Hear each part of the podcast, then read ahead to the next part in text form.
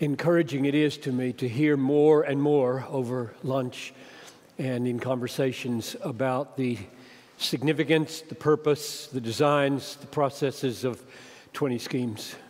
It really is remarkable what so many of you are about. So, to be folded into it now for a few minutes and to share something that's really, really significant for me over my uh, 33 years in the pastoral ministry is, a, is an honor and a privilege. So thank you so much for having me. I'm going to talk about uh, preaching. Um, in my mind, at least as I see it in the Bible, the act of preaching and the aim of preaching are humanly impossible. They are only possible in the power of the Holy Spirit so, this message is about how you preach in the power that is not your own, which is a very strange thing if you stop and think about it. What I am doing right now, the Bible calls me to do in such a way that it is not I, but He who does it. So, how do you do that? What, did I do to get ready for this? What should I be doing in my head or heart right now so that that happens? That's what I'm going to talk about. I'm going to start with um, what I'm not going to be doing. My question is not what are the natural things that you can do or I could do as a preacher to increase natural knowledge and natural feelings? That's not my goal. And the reason is this. This is 1 Corinthians chapter 2 verse 14. The natural person does not accept the things of the spirit of God for they are foolishness to him. And he is not able to understand them because they are spiritually discerned.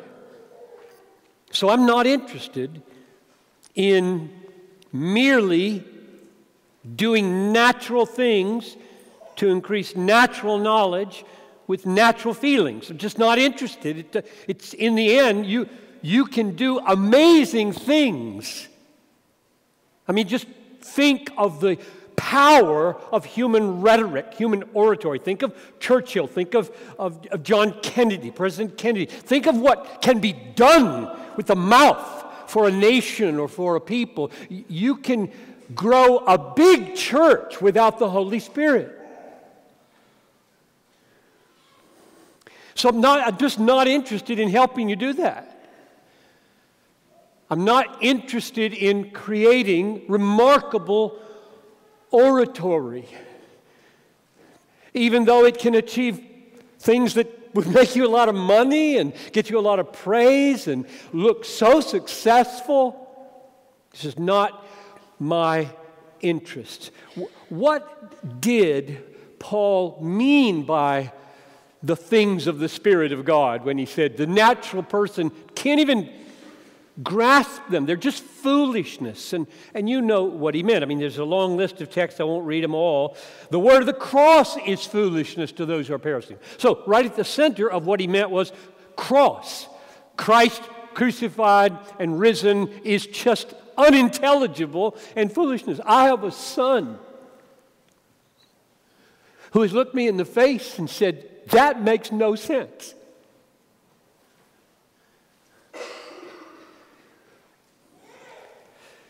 You know what the things of the Spirit of God are that the world cannot understand. So, in my mind, the chief end of preaching is to bring people, this is impossible, to bring people to see Jesus for who he really is, to savor him for the value that he really has and to show him to the world that way. That's the goal of preaching in my mind. Seeing, savoring, showing. Three S's.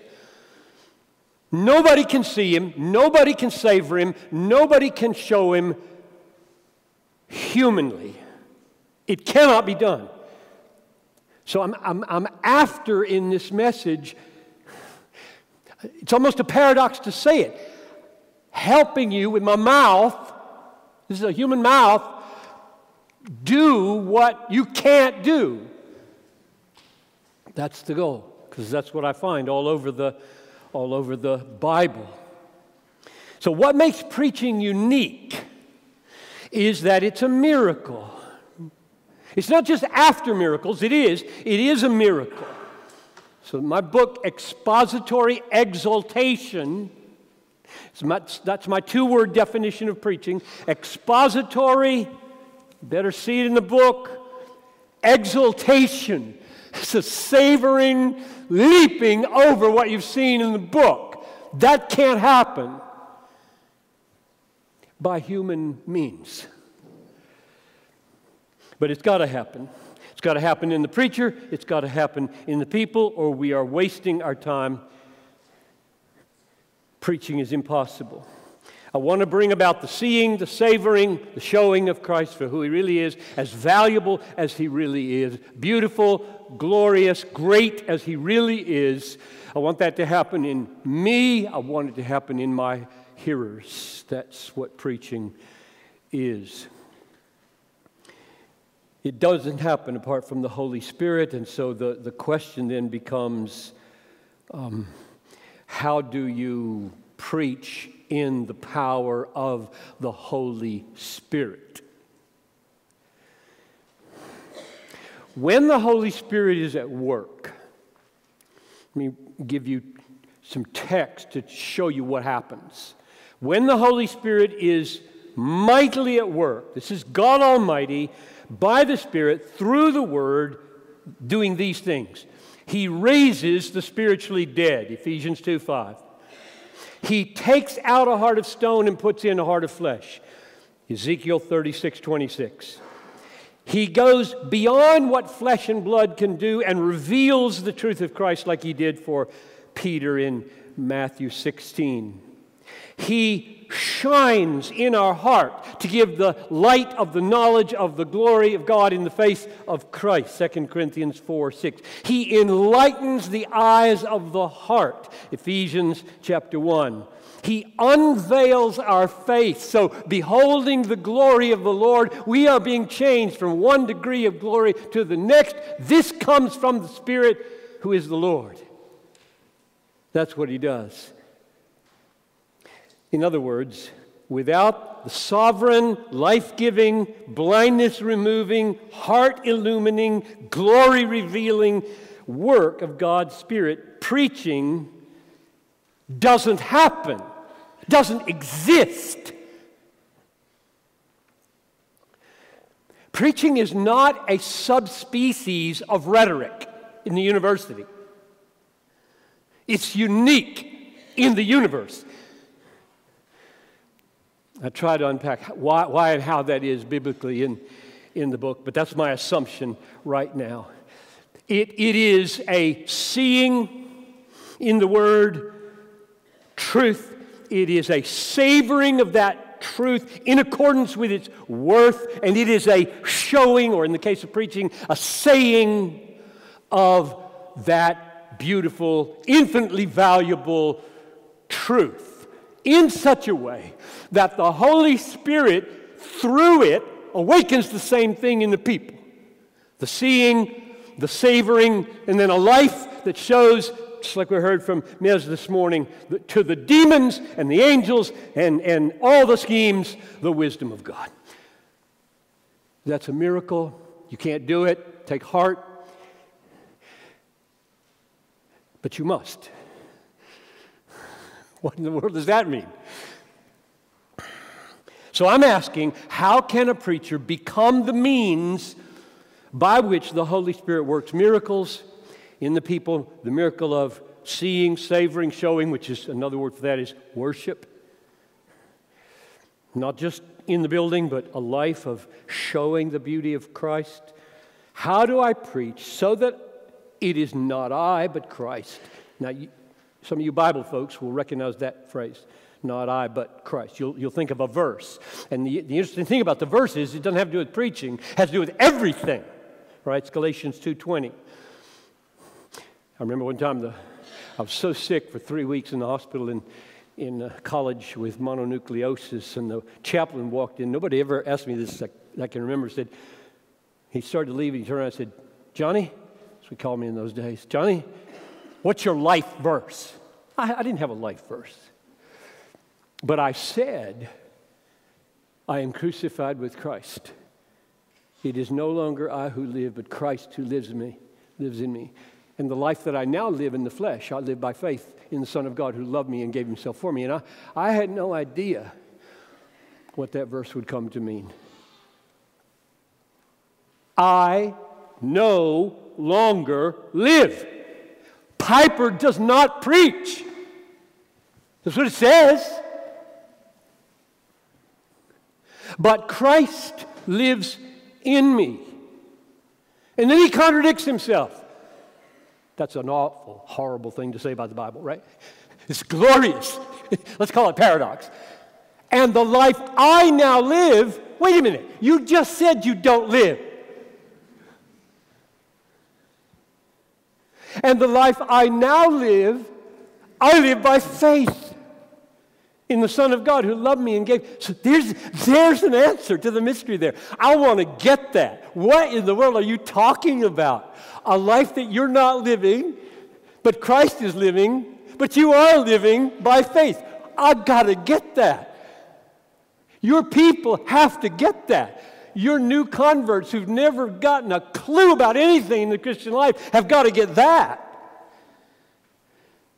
So that's what we're after. All this is introduction. like, what? Are you going to get to it? You keep telling us what you're going to do. Yes, yes, I am going to get to it. By the grace of God, I am what I am. And His grace toward me was not in vain. On the contrary, I worked harder than any of them, but it was not I, but the grace of God that was with me. That's 1 Corinthians 15:10. Same as Galatians 2:20. Or 1 Corinthians 3 6. I planted, Apollos watered, God gave the growth, so neither he who plants nor he who waters is anything. Wait a minute. You just said I planted. We got to get this. We got to figure this out. These paradoxical statements in the Bible, we've got to live this. This has to be the way we preach and the way we live. Or Philippians 2:12. Work out your salvation with fear and trembling, for God is the one who is at work in you, doing that willing and doing that doing. One of the most impactful papers I read from my professor in seminary when I first got there as a raving Arminian was Who's doing the work, Piper? Who's doing the work? And it was just a message on Philippians 2:12. You work out your salvation because God is at work in you, doing the doing, doing the willing. I said, okay, got to get this. So, how does the preacher how do I become the means, the instrument by which the Holy Spirit works miracles in the people? So they know God did that this morning.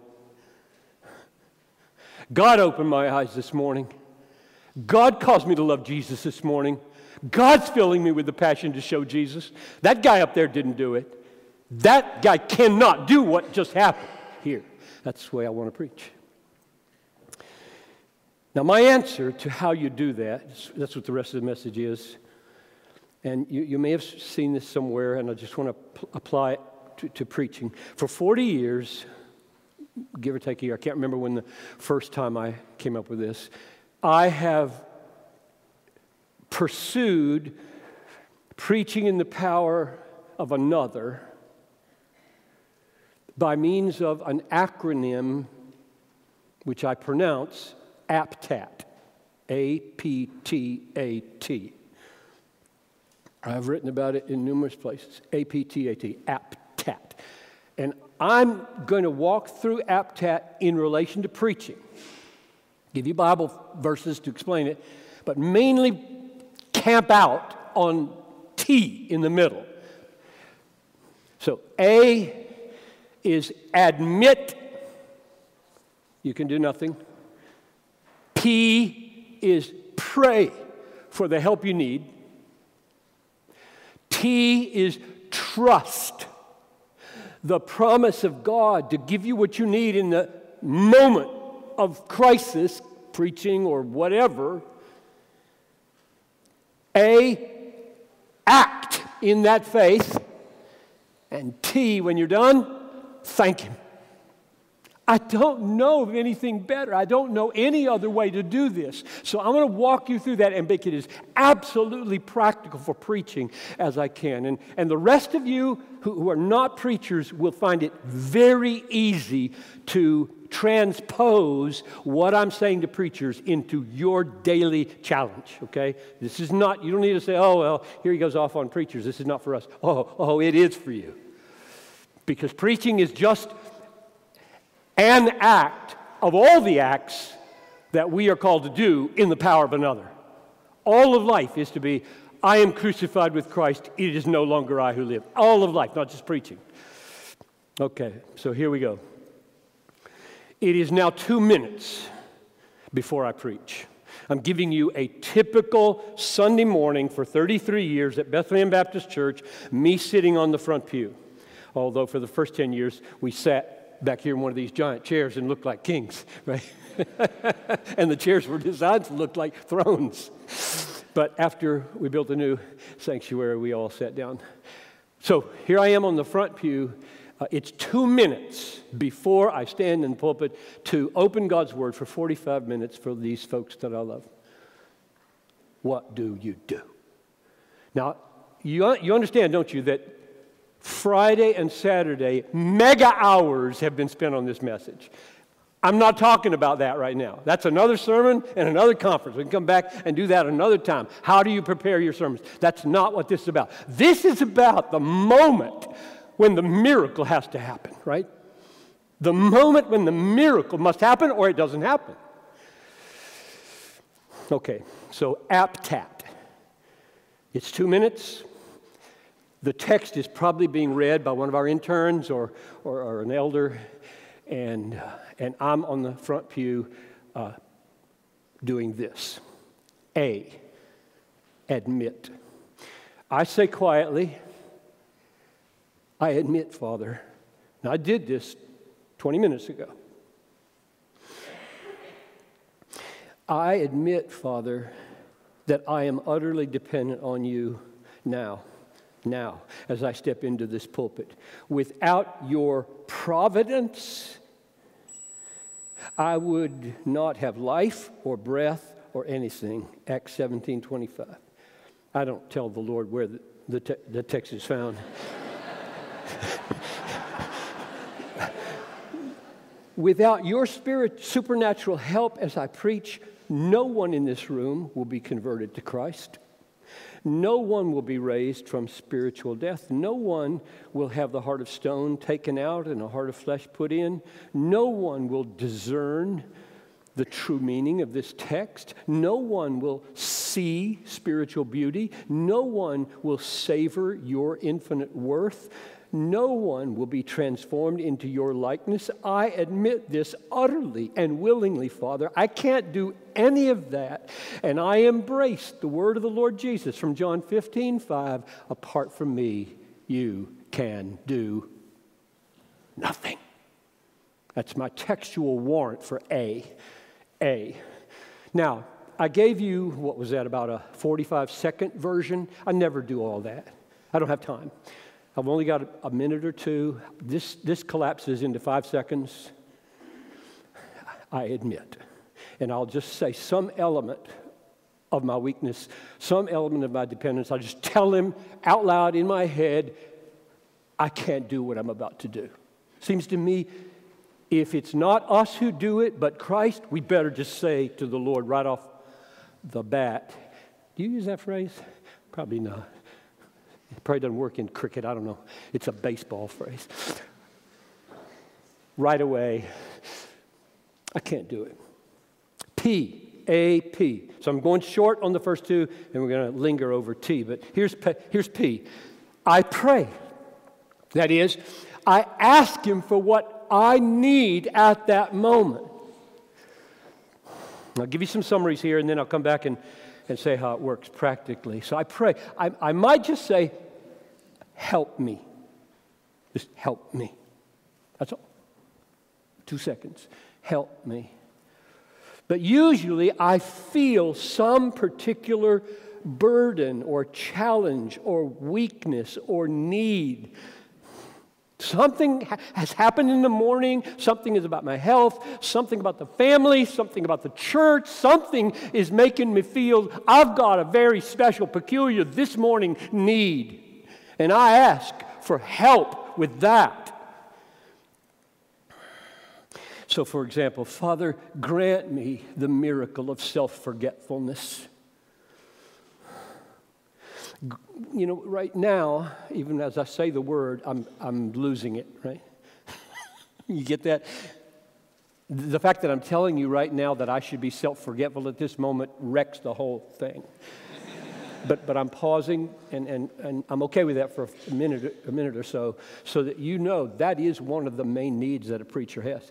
Because if you're thinking about yourself as you preach and hoping that it's coming across well, you're not preaching. You're disconnected. You're watching yourself preach, and you're hoping he's doing a good job. And when you're split like that, and you're, you're watching yourself preach and saying, that, that's not coming across, or they're not liking me, or it, as soon as you're in that mode, it's over. Then you got to pray yourself out of that mode quick. So pray for me right now that I wouldn't, get stuck here. So I'm, I'm asking, help, help me to get rid of, uh, help me to have self forgetfulness. Another name for that is humility. Uh, grant me clarity of mind and expression. Grant me freedom from my, my manuscript here. Don't let me get lost and confused. Last Sunday I preached at the Hamilton Road Pres in, in uh, Ireland, in what was the name of the town? Bangor. And, uh, and, and there was a little crisis right over there. It's a big congregation. And, and every, all, I was looking out here, and all the eyes went shoot down there. And I, I don't know what they do here. I don't know what Irish people do when this happens. So, and I'm, I'm off balance. I pray, I mean, the Lord rescued me. I almost stopped. I thought, if somebody's dying, I gotta stop and pray. I mean, that could be happening. An old lady might have collapsed. She's dying of a heart attack. They, they got, I, we got to pray. We, and I almost stopped, and I didn't stop. I don't know why I didn't stop. It was so discombobulating for me. That's another word, I don't know. um, afterwards, I discovered it's so good that I didn't stop. It was not, an, it was not a crisis. Some, some I, think, I think mentally problem person who is there regularly. It's not a big deal. And if I had stopped, a lot of people would have been embarrassed. God rescued me, but I, I was struggling to get back to, to my preaching. And so I pray, God, please protect me, help me not to lose my thought, my train. Bring to my mind. I, I don't know if you're charismatic enough to pray, like, God, give me the gift of prophecy. If I were to pray that, which I do, I would mean, grant that you would bring to my mind as I preach fresh words, thoughts, insights that are not in this text that somebody in the third pew, four rows over, four, four seats over, needs at that moment that I wouldn't have thought to say, except you brought it to my mind and it pierces like an arrow to that person's heart. I pray for things like that. I pray for, grant me joy in the truth. Help me to have affections that correspond with this. Oh, what a horrible contradiction when you're saying things about hell and you're smiling, or you're saying things about heaven and you're frowning. You're just all wrong. You know, you, there's no correspondence between yourself and the truth affectionately. So I pray about that. I pray for compassion. I don't feel like I'm a naturally compassionate person. I plead, help me to love these people. Help me to care about where they live or die. Help me to care about their marriages and their parenting and their jobs. And help me, make me real. That, that's an example, just a sample of the kind of things I might pray. And, and again, you know, I'm, I'm, I'm only going to give 10 seconds to this, maybe 20, as I pray, because this, I'm going to get up there in 10 or 15 seconds. So I'm just praying. Now, here's the one that I want to linger over the rest of our time pretty much. T, A P T. So admit I can do nothing. And P, pray for whatever you need. Ask and you will receive. Pray it. And now T, trust. This is all important. Why do I say it's all important? Why isn't A all important or P all important? Because Trust is the act through which God has promised to pour His Holy Spirit explicitly. I'm going to read you Galatians chapter 3, verses 2 through 5, and show you why it's been one of the most important texts in the Bible for me to understand the Christian life and preaching. Because remember, our question is how do I become a channel or an instrument through which the Spirit of God does miracles? That's my goal as a preacher. Here's what it says Galatians 3, verse 2. Let me ask you only this Did you receive the Spirit by works of the law or by hearing with faith? And he expects them to be able to answer. Well, it wasn't by works, it was by hearing with faith. Are you so foolish? Having begun in the Spirit, are you now being perfected in the flesh? Did you suffer so many things in vain, if indeed it is in vain? And here comes the key verse, verse 5. Does he who supplies the Spirit to you and works miracles among you, do so by works of the law or by hearing with faith. That is important. Because I want to know how is the Holy Spirit supplied to me such that miracles are wrought in this church, like raising the dead? And he tells us. He tells us. Is it by works of the law? Answer no. Well, what is it by then? It's by, and keep these two together because keeping them together will, will give you a practical handle.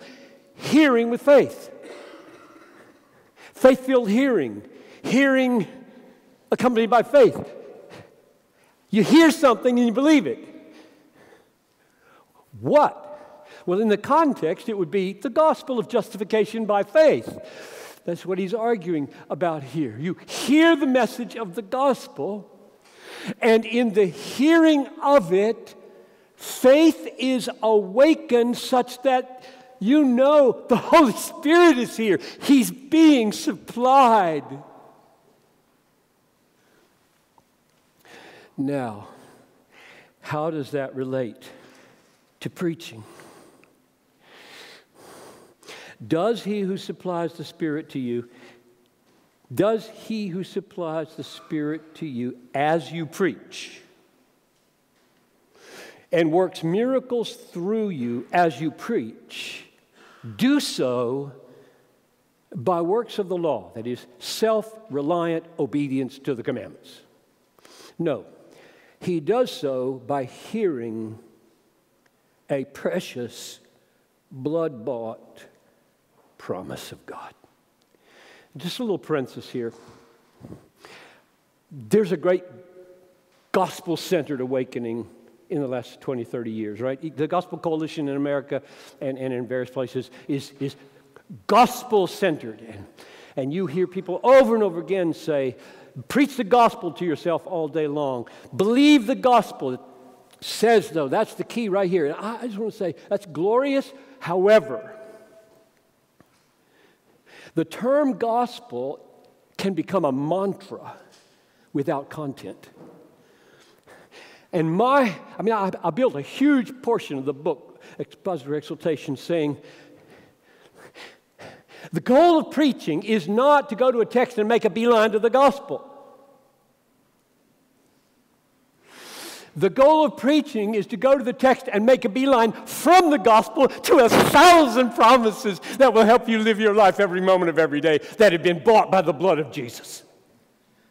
And I, I, I, fear that this centripetal emphasis on go to the gospel, go to the gospel means go to the simple sentence Christ died for your sins. Well, you know what? When he died for your sins, I'll give you two texts. This is all in the parenthesis here. He who did not spare his own son, but gave him up for us all, will he not with him freely give us all things? That's, that's the glory of the gospel. When Christ died, he bought preaching. He bought conversions. He bought healed marriages. He bought relief from addictions. And if you just constantly just use the mantra, the, the specificity and the power and the nitty gritty effectiveness of all the things that he bought won't hit home. The other text is 2 Corinthians 1:20. All the promises of God are yes in him. Surely that means when you have Christ through the gospel, guess what you have?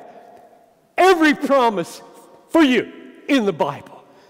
Enjoy the Psalms, enjoy Kings, enjoy Genesis. They're full of promises, and guess what? Gentile though you be, they're yours, bought by the blood of Jesus. That's what gospel means for me. But I don't want to just mantra the phrase believe the gospel, believe it, preach the gospel uh, to yourself. I want to get specific. So here we are, and I'm going to give you three habits of, that I do with T. Because I'm arguing here now that the way you preach, so that the Spirit is supplied, Galatians 3 5, the Spirit is supplied and works miracles among you is by hearing a promise with faith. I'm sticking the word promise in, right? The text just says hearing with faith. And I'm, I'm saying contextually, it's mainly gospel. And I'm saying the gospel bought every promise, and therefore you can put in the word you hear a promise, you believe it, and you speak, and the Spirit is moving. So here are my, here are my three habits. Habit number one we're gathered downstairs in the prayer room a half an hour before the service. We did this every, every Lord's Day for 30 years. A prayer meeting for poor John Piper, who so desperately needed to, to be prayed over by elders and others. So 15, 20 people would gather. They're laying their hands on me. They're pleading, pleading. And you know what text they quoted most often? 1 Peter 4.11. Actually, it starts back in verse 10. Let him who speaks speak as the oracles of God. And then comes this one. Let him who serves.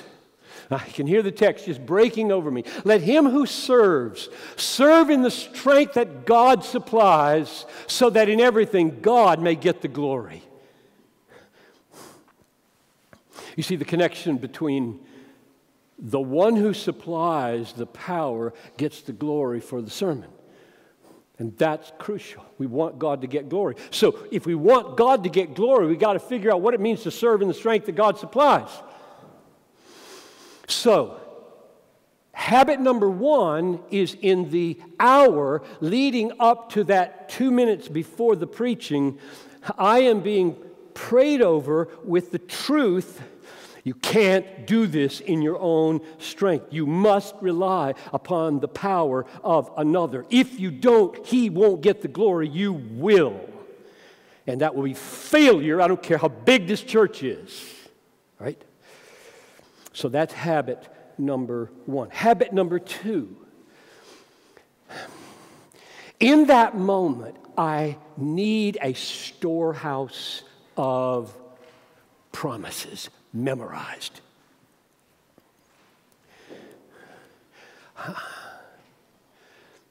It isn't just because I'm 73, though I would like to make excuses about memory that way. All my life, I have had in my mind hundreds of Bible verses memorized.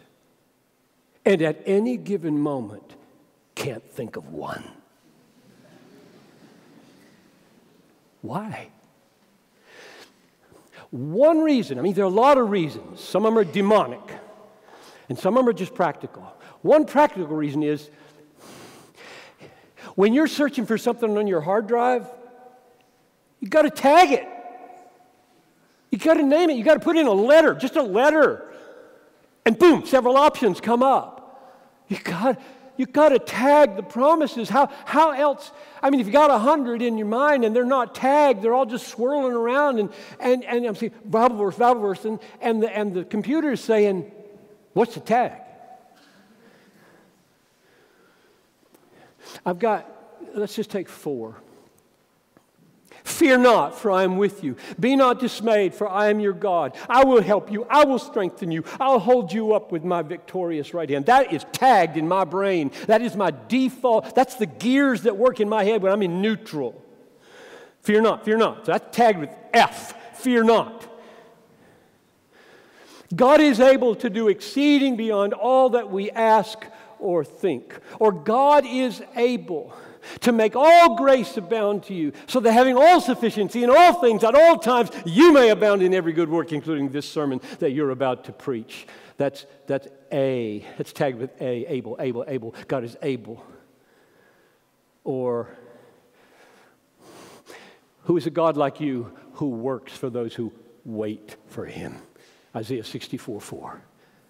He just works for those who wait, tagged with a double U and God will supply every need of yours according to his riches and glory. Those are four texts, Philippians 4:19. Four texts that are more or less tagged, ready, and available at any moment for any challenge, especially the challenge of preaching. And the question is, will I, will I believe them? If God says to you through Isaiah 41:10, because you are his child, and you can appropriate Isaiah 41:10 through the blood of Jesus because it says you can in 2 Corinthians 1:20. All the promises of God are yes in him. If that's your promise, if that's spoken to you as a child of God, 30 seconds before you preach, the issue is will you believe it? right? Will you stand up saying, It's going to happen? He's going to help me because he just said he would help me. So that's my second habit. Form a, a small group of memorized, precious, um, universally applicable promises that you can lay hold on to believe He's going to help me. He's going to give me the strength. He's going to protect me. He's not going to let His word come back empty. You can believe because it's through that believing, hearing with faith, that the Holy Spirit flows. Habit number three.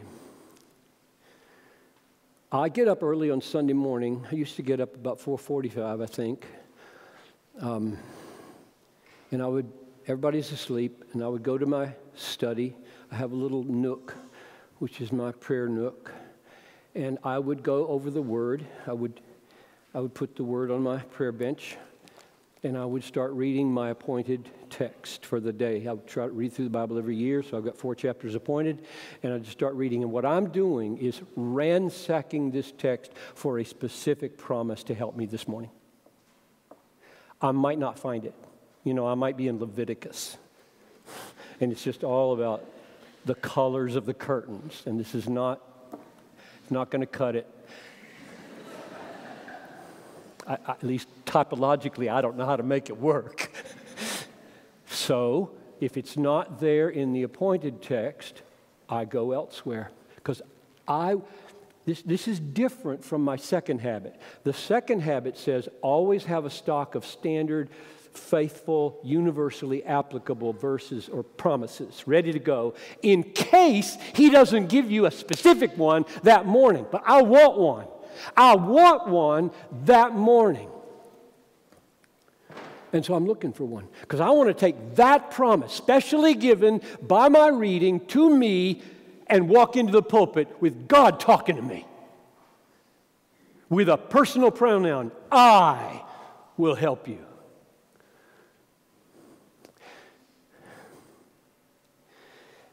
This morning, my appointed text was uh, the next to last paragraph of Psalm 119. And uh, Psalm 119, 165 says, if I can remember it, because I've never memorized it before, uh, but I've been quoting it to myself through the morning. Um, Great peace have those who love your law. Nothing can make them stumble. And I had it. I had it.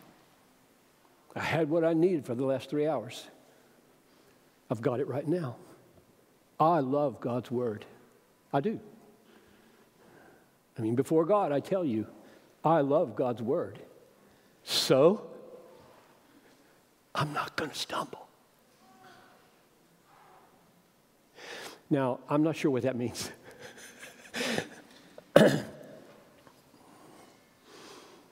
At least it means this I won't stumble utterly. Right? Jesus prayed for Peter before he denied him that he would not stumble. And he didn't stumble utterly, irretrievably. Because Jesus said, when you turn, strengthen your brothers. You're coming down, but I've prayed for you. So I might really blow it in this message. I mean, I might say something really unhelpful. But I'm banking on Psalm 119, 165 to give me peace because I got a phone call last night that got me awake at 3:45 this morning. And by the way, did you know that it's bright daylight in Scotland at 3:45? I did not know that, and that was not helpful. but that phone call got me up anxious at 3:45 and I had to get that off my chest. I can't preach when I'm all consumed with what that phone call was about. That's what these verses are for. That's how it works. So, habit number 3 is ransack the text for specific promises. Let me, let me lean on that for just a minute, that, that issue of, of something happens right before you preach, and you'll, you'll see how unbelievably practical this is. Let's suppose, here's my wife sitting down here, Noel.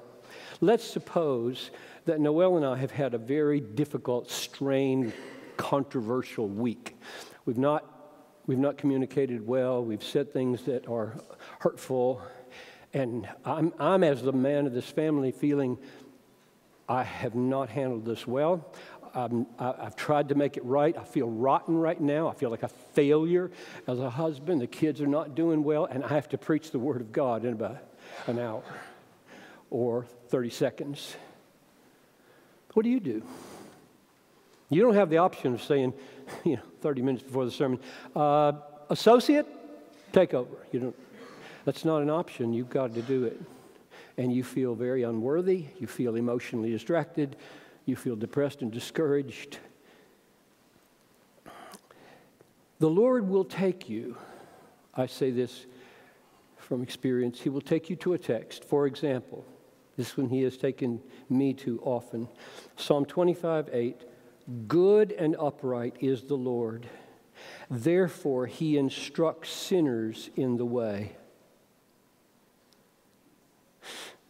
He leads the humble in what is right and teaches the humble his way.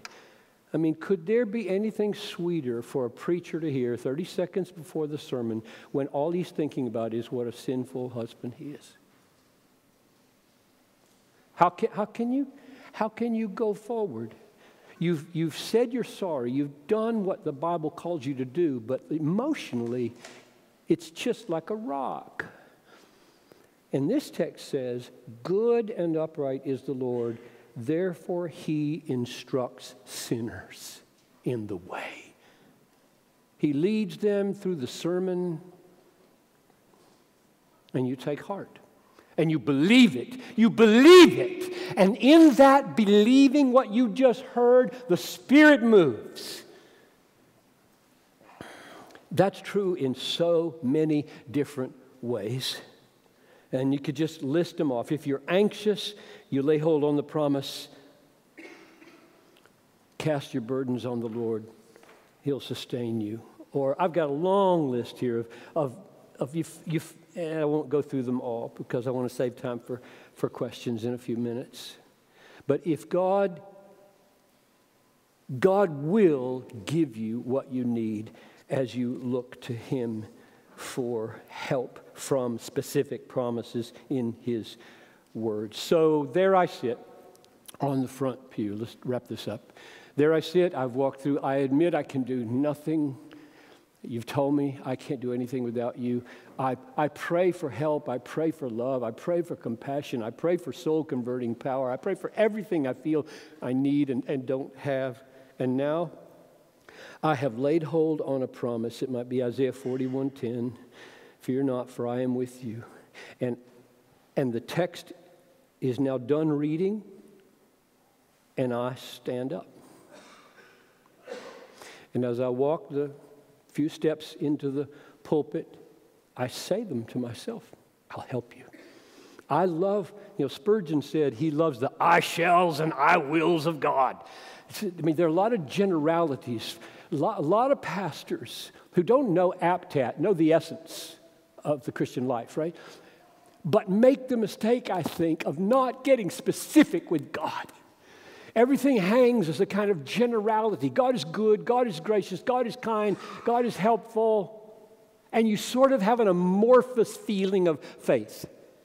Oh, there's more. How much better to hear God say, I will help you in 30 seconds. I will strengthen you. I will hold you up with my victorious right hand. Or to say, My word will not come back to me empty. I will accomplish what I have appointed for it to do. The eyes of God, the I wills and the I shalls of God. And you take hold of one of them and you believe it, and in that believing, the Spirit flows. And then you act. A P T A is act. You act in that faith. And while you're acting, you're not very self conscious. You're not quoting that promise to yourself. You're focused on the text God has given you. You're opening it. You're loving it. You're delivering it. And when you're done, and you pray and you go down out of the pulpit, best not to try to compute whether anything happened by looking at faces. They're very misleading. Sometimes people will look like they have been converted, and it's not true. Others will look like they're disappointed and they're loving every word you said. Be careful that you do not pass judgment on the work of God quickly. But you go down there, and as the last song is sung, you say, Thank you. Thank you.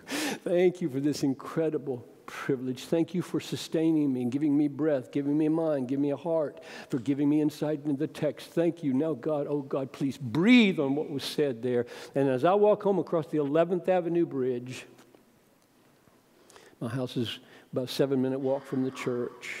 That bridge is a revelatory bridge on the way to church, and it's a Thanksgiving bridge on the way home. And I, I thank Him.